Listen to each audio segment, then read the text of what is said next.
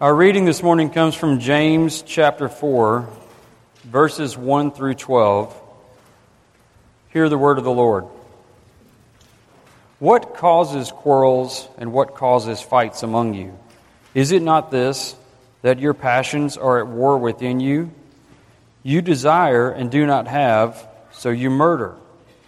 You covet and cannot obtain, so you fight and quarrel. You do not have because you do not ask. You ask and do not receive because you ask wrongly to spend it on your passions. You adulterous people, do you not know that friendship with the world is enmity with God? Therefore, whoever wishes to be a friend of the world makes himself an enemy of God. Or do you suppose it is to no purpose that the Scripture says, He yearns jealously over the Spirit that He has made to dwell in us, but He gives more grace. Therefore, it says, God opposes the proud, but gives grace to the humble. Submit yourselves, therefore, to God. Resist the devil, and he will flee from you. Draw near to God, and he will draw near to you. Cleanse your hands, you sinners, and purify your hearts, you double minded. Be wretched, and mourn, and weep. Let your laughter be turned to mourning, and your joy to gloom. Humble yourselves before the Lord, and he will exalt you. Do not speak evil against one another, brothers. The one who speaks against a brother or judges his brother speaks evil against the law and judges the law. But if you judge the law, you are not a doer of the law, but a judge.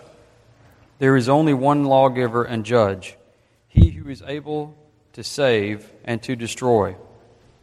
But who are you to judge your neighbor? The grass withers and the flowers fade, but the word of our God stands forever. Let's pray together as we prepare to approach God's word. Let's pray. Gracious Heavenly Father, you know each of us individually, and you know how we have come into this building this very morning. Uh, you know those of us who are struggling and hurting, uh, those of us who are feeling and experiencing much joy in this life. And you know those of us who are doubting and skeptical, and some of us even wondering how it is that we came to be in a church this morning. Um, Father, wherever we are, uh, whether it be in happiness or bitterness or sorrow or um, in pain. We pray that you would meet with us now by your Spirit as you minister to us through your word, and that for each of us, no matter where we find ourselves this morning, that you would remind us that the truth is we're really all the same. We are all in far more need than we really know. We're far more broken than we could ever imagine. And so, together, we need to hear the wonderful good news of the gospel. We need to hear how it can be true. That we can be both far more broken than we could ever imagine, but also because of Jesus, far more loved and far more accepted, far more approved of and secure than we could have ever dreamed possible. Father, would you take us to this good news? And would you change us by it? For we ask these things in Jesus' name. Amen. Please be seated. Children are dismissed to Children's Church at this time. So, children ages 3 to first grade, you're dismissed. Make your way to the back of the sanctuary, and you'll be taken to your class.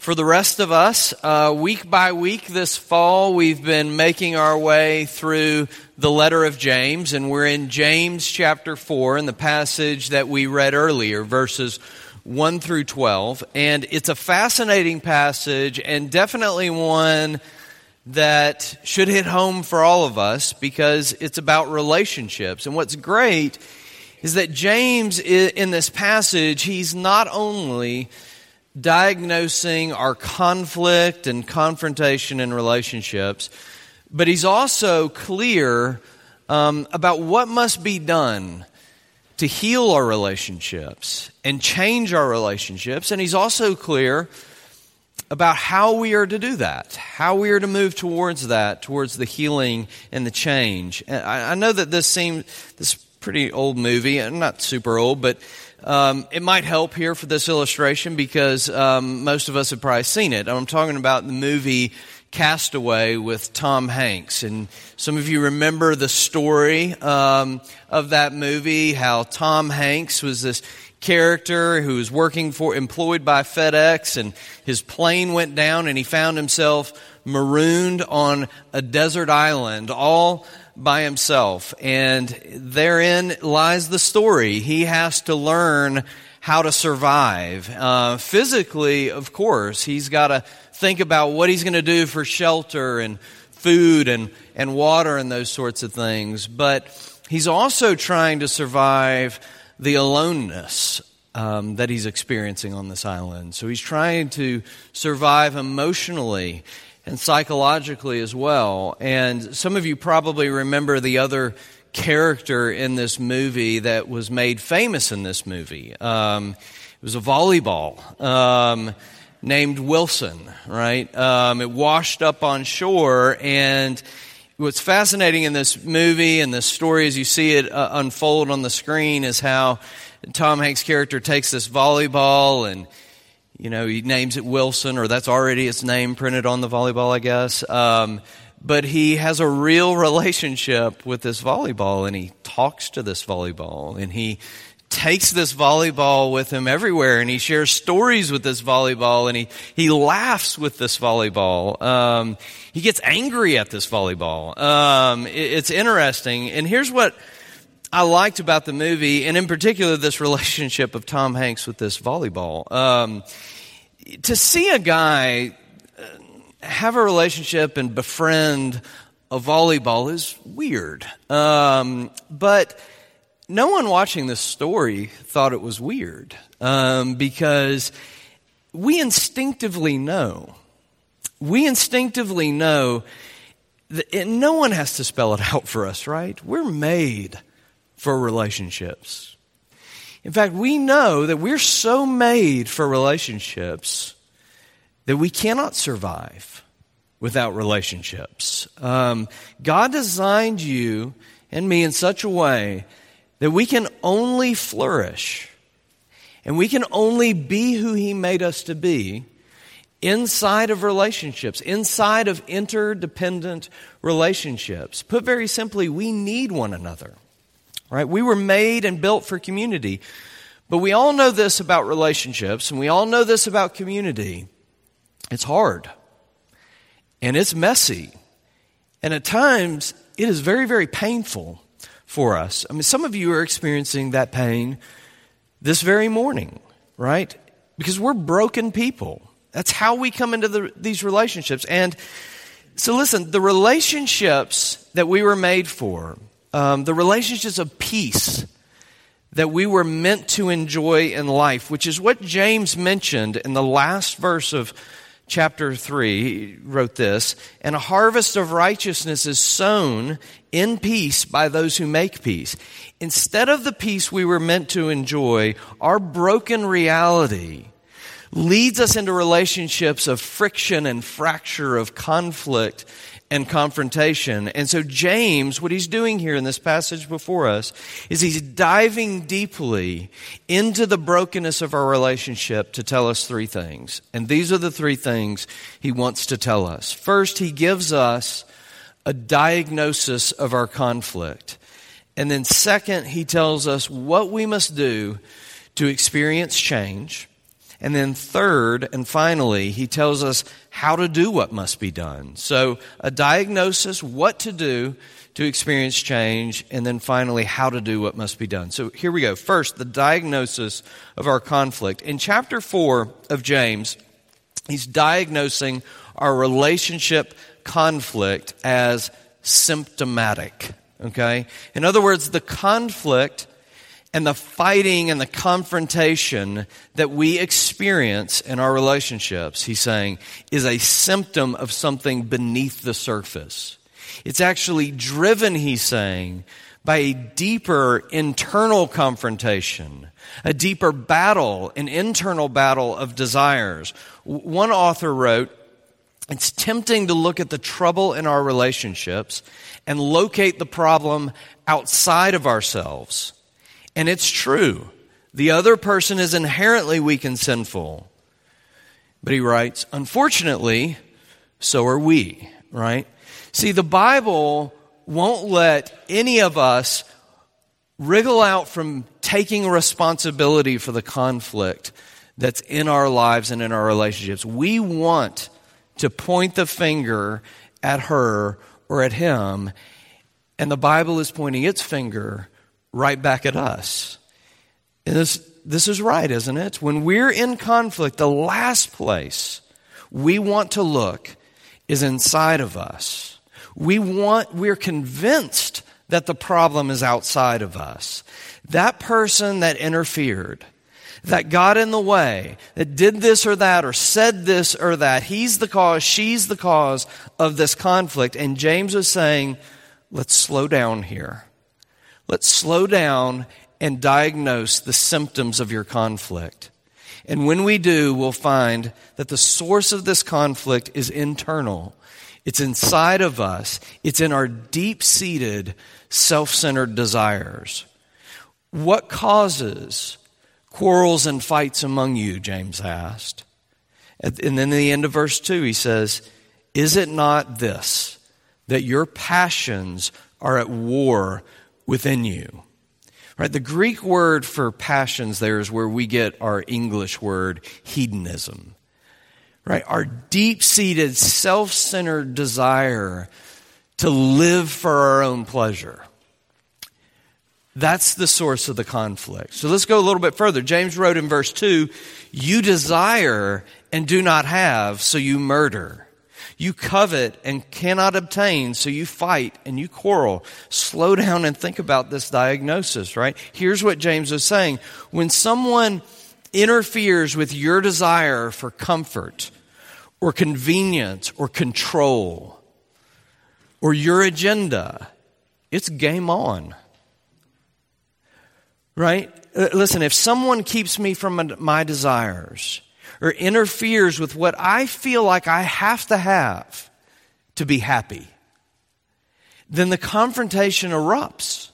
If someone takes away my perceived control, in a situation, in a circumstance, in an experience, in a relationship, the conflict rises to the surface. If my convenience is denied, if my timetable is delayed, if your desires are shown preference over mine, that's all it takes. James is saying dig deeper beneath the symptoms to diagnose your conflict because the source isn't your spouse. The source isn't your boss or your kids or your friends or your circumstances or your neighbor or your business competitor. It's not outside of you, but deep inside of you. It's in your desires. Several years ago, my wife and I, we planted this little garden in our backyard and we planted beans and corn and zucchini and tomatoes and lettuce and carrots, all the, you know, the top stuff for amateur gardeners, I guess. Um, and I loved that little garden that we had. Um, and I, the thing that I really loved about it was I loved coming home and checking the garden at the end of the day with my kids. Uh, they were pretty little at the time. And, but we'd walk out there and eventually things started to grow and it was cool because they could see it, right? And um, they could see a little green tomato, or, or that's the beginning of a, a little bean or an ear of corn or, or whatever it was. And, you know, we talk, eventually it's going to get bigger and we'll get to come out here and we'll pick it and we'll get to eat it. And it's exciting, right? Um, but the carrots were in our garden were different um, because the carrots were beneath the surface and we would look at those green little leaves coming up and I would tell my kids those are carrots and they would be like, I can see the bean, I can see the tomato, I can see the zucchini, but I can't see the carrot. I'm not sure I believe you. Um, And, uh, but I knew, we, we all know, right, um, that there were carrots underneath those green leaves. That, in fact, the green leaves on the surface was proof of the carrots beneath the surface, right? And the conflict in our lives, uh, even for those of us who hate conflict and we try to avoid it, and a lot of times we do so passive aggressively in our lives, for all of us, beneath the conflict, right? The conflict that shows up on the surface of our lives, it is proof of deep seated, self centered desires that are churning underneath, right? Inside our hearts. And all of this is very interesting for us to talk about, but you need to think about this. It probably is not going to be enough to think about it right now. Um, you need to spend some time thinking about it later. But it's actually terrifying to think about how to apply this to our lives.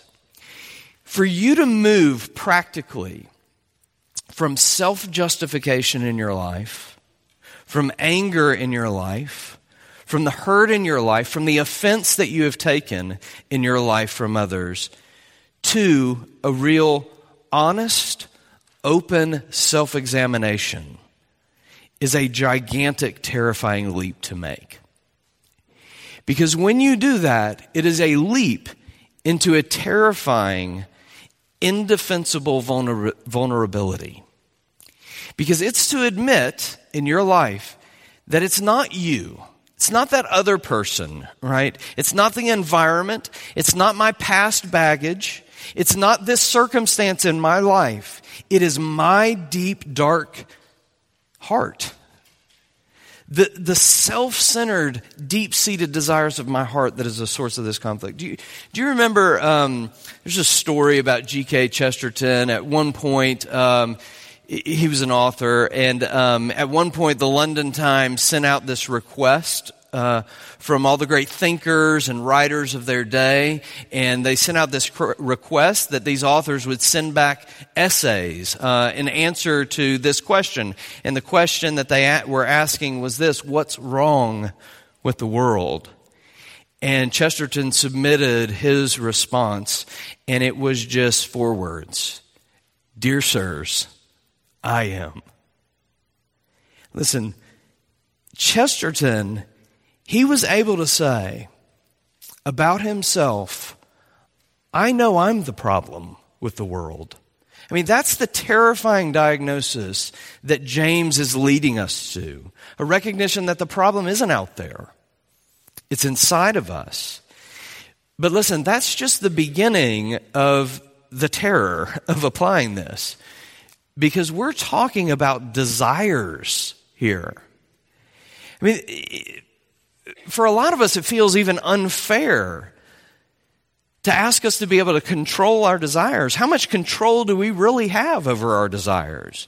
Do you feel confident that you could change not just your behavior, but your desires um, that easily? Well, we're going to keep going, and hopefully, we'll, we'll arrive at an answer for that. But let's keep going to see what James tells us. Because, second, James tells us what we must do to experience change. So let's skip briefly ahead in our passage to verses 7 through 10. This is where James tells us what must be done to experience change. And in those verses, James fires off 10 imperatives or commands. Do this, do that, be this, be that, right? The scholar George Stulac wrote about these verses. This is what James' 10 imperatives provide a forceful call to repentance as the requisite to love and peace in the community. James is saying to change, not just your behavior, but to change our deep seated self centered desires, we have to repent.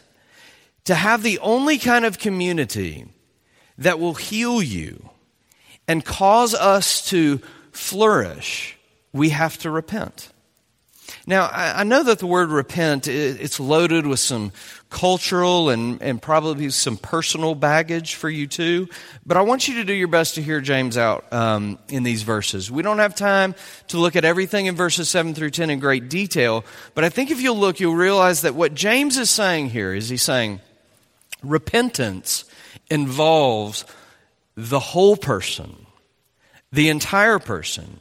For example, he says, Purify your hearts, you double minded. I mean, he's saying there, there's something of a psychological or intellectual component to repentance. But then he wrote, Be wretched, mourn, and weep. See, he's saying there's also an emotional component to repentance. But then he says, Submit, resist, draw near, cleanse your hands. And here he's saying there's a volitional component to your repentance, an act of the will, right, to repentance. Now, here's why I think it's genius for James to lay this out for us like this, because most of us tend to try and locate repentance in just one of these areas or aspects of our lives, and it has led to a lot of dysfunction in our lives right? Some think that repentance is just, it's merely psychological or mainly psychological, a really, a real turning in on myself, right? So if I can know my story with all of its baggage and I can reinterpret and understand it enough, then I will finally find freedom in my life to change. And others of us think that repentance is primarily emotional, right? It's about how we feel. If I could just feel guilty enough this time, some of you have said that to yourselves internally, I know. I've said it to myself. If I could just feel sad enough, wrong enough, sorry enough, if I could just feel sincere enough about my desires, then I would find the freedom to change. Others of us think that repentance is primarily volitional. It's about what we do. It's all about what I stop doing and what I start doing instead. It's exchanging one activity for a different kind of activity. Now, unfortunately, we don't have the time to describe all of the unbalanced dysfunction this very nicely creates in our lives, but my bigger question is why? Why do we do that? Why do we try and put repentance over here in the volitional category or in the emotional category or the psychological category. Here's what I think it's because deep down, we are actually trying to avoid repentance in our lives by limiting it to one aspect of our lives. Repentance, James was saying, has to involve the whole person, the entire being. Eh, why is that? Why does repentance have to inv- involve a turning of your entire self, right? I think James gives us a clue at the end of verse 2 and in verse 3. All of a sudden in this passage, James started talking about prayer. It seems like, what, are you changing subjects? What's going on? He says, You do not have because you do not ask. You ask and do not receive because you ask to spend it on your passions. So, where did that come from? What was James getting at? Now think, why would someone, why do you and I, why do we, first of all, why do we not pray sometimes? Why do you go through periods of your life where you're like, I can't remember the last time I prayed? Why is that? Isn't it because, if you're honest, you really aren't all that convinced that God loves you or cares about what's going on in your life? And so you've given up on prayer and you've said, I'll just take care of it myself. I'll take matters into my own hands. And we start playing God in our lives. We don't need Him anymore. But what is James talking about? That's one thing. What, what is James talking about when he writes, we ask wrongly to spend it on our passion? So when we do pray, we ask wrongly. He's saying this when you go to God in prayer, you're not going to get God. You're not going to have him. You just want his stuff. You just want his gifts. Uh, here's another way to put it we go to God asking him that he would give us our idols, that he would give us our passions, the things we really love and worship, because it's not him. We want to call the shots. Thank you very much. Then you get down to verses 11 through 12. We're almost done with this point. And there's all this talk about the law and uh, setting ourselves up as judges over our neighbors and the law. And here's what James is getting at the real problem. The real problem that's deep inside each of us is that we have a deep seated, self centered desire to dethrone God. We want to be our own gods, thank you very much. We want to be our own lords and saviors. And that is, in fact, the desire that is underneath all our desires. And therefore, the only way, the only way we will ever truly experience change in life is through a repentance that involves the whole person, a real submission of your entire self, a turning of your whole being back to God. That's the only thing that will begin to heal us. I read through a bunch of George Whitefield's sermons not too long ago, and George Whitefield, uh, some of you remember, was a major preacher in the Great Awakening revival that happened. And in one of his sermons, he said this I do not know what you may think, but I can say that I cannot pray, but I sin. I cannot preach to you or to any others, but I sin. I can do nothing without sin. And as one expresseth it, my repentance wants to be repented of, and my tears to be washed in the precious blood of my dear Redeemer. Our best duties are so many splendid sins, he says. Before you can speak peace into your heart, you must not only be made sick of your original and actual sin, but you must be made sick of your righteousness, of all your duties and performances. See, some of, some of us hear that we think, that's a little extreme, right? Um, repenting of sin, okay, but repenting of my repenting, repenting of my righteousness, that's a little over the top, it seems like. Let me tell you this every major world religion in some way talks about repentance of sin, however, sin is defined in those religions. But only Christianity says to come to Jesus, you must repent of your righteousness too. You've got to turn the whole self back to God, giving up every illusion of control in your life, every illusion that you could ever be your own Lord and Savior. But let me tell you this because of this, no other religion can set you as free as Christianity or change you as deeply as Christianity. Right? Think about it. If I stop defining myself by my performance, my good or bad, then I become free. I become free, and the need to justify myself is gone. I'm free from the danger of criticism and compliment. On the one hand, criticism can't crush me anymore.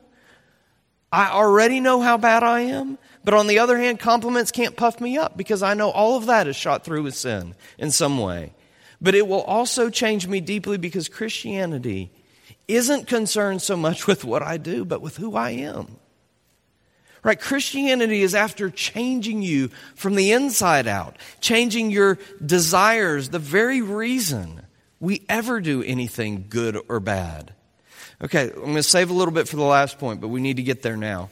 Finally, how to do what must be done. How, how is it that we embark upon this kind of repentance that's this big and this total? Because James is saying the problem underneath all our conflict is our desires. And the only way we can experience change is if we repent and turn our whole selves from sin and righteousness to Jesus.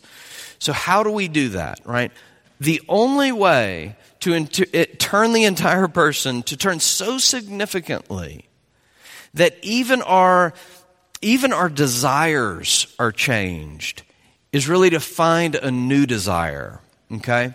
To find a desire more lovely, more beautiful, more attractive than our deep seated, self centered desires. In one of his most famous sermons, a guy named Thomas Chalmers, who was a Scottish preacher in the early 19th century, um, he talked about exposing how well he talked about how exposing the danger and the emptiness um, how exposing the foolishness of sin itself is not enough to ever lead someone to change in their lives the title of his sermon was The Expulsive Power of a New Affection.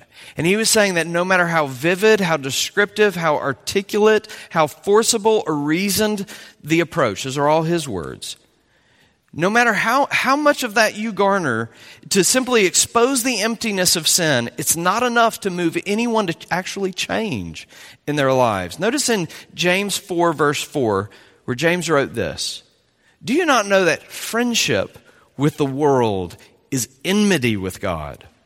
Therefore, whoever wishes to be a friend of the world makes himself an enemy of God. Chalmers said in his sermon, the love of God and the love of the world are two affections, not merely in a state of rivalship, but in a state of enmity. And that's so irreconcilable that they cannot dwell together in the same bosom. He's making the same point as James. He's saying the only way to dispossess the heart of an old affection, these are his words, is the expulsive power of a new one, to chase those old affections out of your heart. It's impossible for you or I to stop desiring. God made us creatures of desire. And so the only way to really change is to find a new desire, so lovely, so beautiful, so attractive that it will expel your old desires. Okay, listen, there are two things that James lifts up for us in this passage, puts before our eyes in these verses as more beautiful than any of our deep seated self centered desires. First, James reminds us of God's beautiful kingdom. Okay? And the beauty of his kingdom is its upside down nature. Verse 6 but he, that is God, gives more grace. Therefore it says God opposes the proud, but gives grace to the humble. He flips everything upside down, is what James is saying. The self assured, the arrogantly confident, those full of themselves, the, the, the self justifiers, they are out. They don't get in. But it's the humble, the reliant, the dependent, the lowly that are in. Verse 10, he strikes the chord of the beautiful upside down kingdom again when he says, Humble yourselves before the Lord, and he will exalt you. He's saying this is how upside down it is. The way up is the way down, the way down is the way up. One of my favorite Psalms captures the beauty of this upside down kingdom. Psalm 113, very brief psalm, says that God is seated on high and he looks down and he raises the poor from the dust, and he lifts the needy from the ash heap to make them sit with princes, with the princes of his people.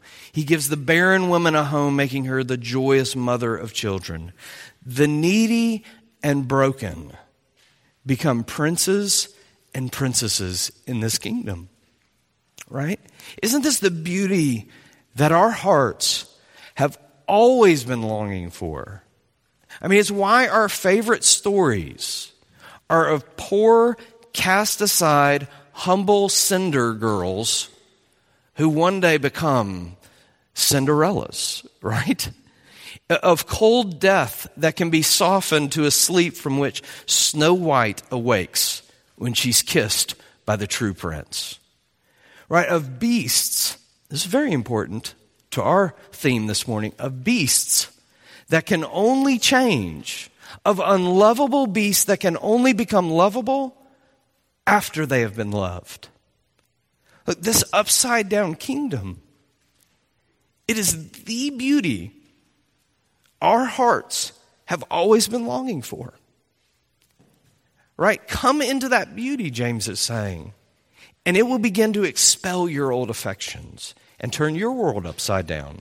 But second, James says in these verses, or what he does in these verses, he lifts our eyes to a beautiful groom. Okay? Almost all the translators, including the one that we used this morning, botch the translation of the beginning of verse 4.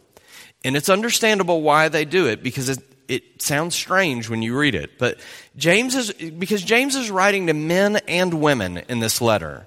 But in the original Greek, he didn't, he didn't write you adulterous people. He actually wrote you adulteresses which is hard to even say. Um, you see the strangeness. You know, why is it that James would refer to a group of men and women with the feminine adulteress? The reason is that James is tapping into a theme that runs all the way through the Bible. And he's reminding us of that great theme that God, in His mercy and grace, He chose to wed Himself, to give Himself to an unfaithful, promiscuous bride in order to redeem her. So, who was that unfaithful, promiscuous bride? It's us, it's the church. Right? Look, the book of Hosea, it's got to be among the strangest in the Bible. Uh, I encourage you to read it. Um, the book of Hosea begins with God telling this prophet Hosea to go and marry this woman named Gomer. Okay? Nothing particularly unusual about that, I guess we might say, other than he heard God say that um, to him. But what was really unusual was that Gomer was a prostitute. Um, and strange because God wasn't saying, go marry someone who used to be a prostitute. But strange because God was saying, marry Gomer and she will betray you. She will be unfaithful to you and she will leave you for her other lovers. And it, I, I just don't understand this. Hosea obeyed. Um, and Gomer had children, right? Only they didn't belong to Hosea, but to her other lovers. They even had names like Not My People. Um, and eventually, she left Hosea altogether and moved in, shacked up, I guess we would say in contemporary culture, um, with one of her other lovers. You know, if I were Hosea's friend, I, I thought about this. I think I would say, First of all, I told you so. This was a bad idea. Um, and then at least listen to me now. Cut her off. Be done with her because there's no way this ends well for you. Right? This is a recipe for disaster, but not God because God told Hosea, go and get her. Um, his actual words were these Go show your love to your wife again, though she is loved by another and is an adulteress. There's that word, adulteress. I'm telling you, it's strange. Um, you need to read it on your own. But back to the story Hosea obeyed God and he went to get his wife. But here's the deal to add insult to injury, can you imagine this? I'm going to get my prostitute wife who's shacking up with another lover. That's a, it's enough insult to have to knock on that door. But when he gets there, he finds out that he's going to have to buy her back from basically her pimp, I guess. Um, and it's extremely costly. Hosea has to empty his pockets and buy her back. And he did. Now, why would God ask Hosea to do something so strange and, and really so scandalous? Um, because God was using Hosea's life as a living parable, and he was saying, This is a picture of my love for my people. I love them so deeply I love them so profoundly and so thoroughly and so completely that though they quit on me, I will never quit on them. Right? The actual words of God were these Love her as the Lord loves the Israelites, though they turn to other gods. Listen, do you see the beauty here? Because centuries later, God Himself would empty his pockets. He would give up his treasured possession and he would pay the ultimate price for his people. And that price, of course, was his own son, given for you and me. So I'm asking you, do you see the wonder and the beauty of this, of this groom Jesus and his upside down kingdom? Because it's that vision, a desire for that beautiful groom and his kingdom that will begin to work on us and in us to expel our deep seated self centered desires. Listen, it's a terrifying process, prospect to trace the diagnosis of our conflict back to our own hearts, to our sin torn and ravaged hearts. It's terrifying to give up the illusion of control in our lives, to stop avoiding repentance in our lives and turn the whole self back to God. How do you do that? Only by, by being captivated by something more beautiful, by a beautiful groom and his beautiful kingdom by being captivated by the beauty of a Savior who loves you so completely and so entirely that He died for you. And He invites you into His story, into the story of His upside down kingdom to be changed and to live out the expulsive power of a new affection in your lives for Him and His kingdom. In just a few moments, um, we're going to sing some songs before, but we're going to we're to come to this table and the, we're going to take the Lord's Supper together. And let me tell you this: it's a very simple meal. It's just bread and wine um, that represent Christ's body and His blood, but it's a beautiful meal because it puts before us the gospel story in a visible way. And it says this Your beautiful Savior is so faithful to you that he gave his very body and his blood for you, even though you were unfaithful to him. It reminds us of his upside down kingdom, that the way to life is through death. Through Jesus' death in our place, Humble yourselves before the Lord, and he will exalt you. Let's pray together. Our gracious Heavenly Father, we thank you for the good news of the gospel. We need to hear it, each and every one of us, because in all of our lives, there is conflict. There is conflict relationally because of a deep war within us our passions, and our desires to dethrone you in our lives and to live in such a way that we would be our own Lords and Saviors. And Father, we pray that you would lift up before us in a clear way this morning the beauty of Jesus and his kingdom in order that it would expel those desires. Help us to turn our whole selves from both sin and righteousness to you, to cast ourselves upon your mercy and grace, in order that that mercy and grace would begin to change us from the inside out. For it's in Jesus' name that we pray. Amen.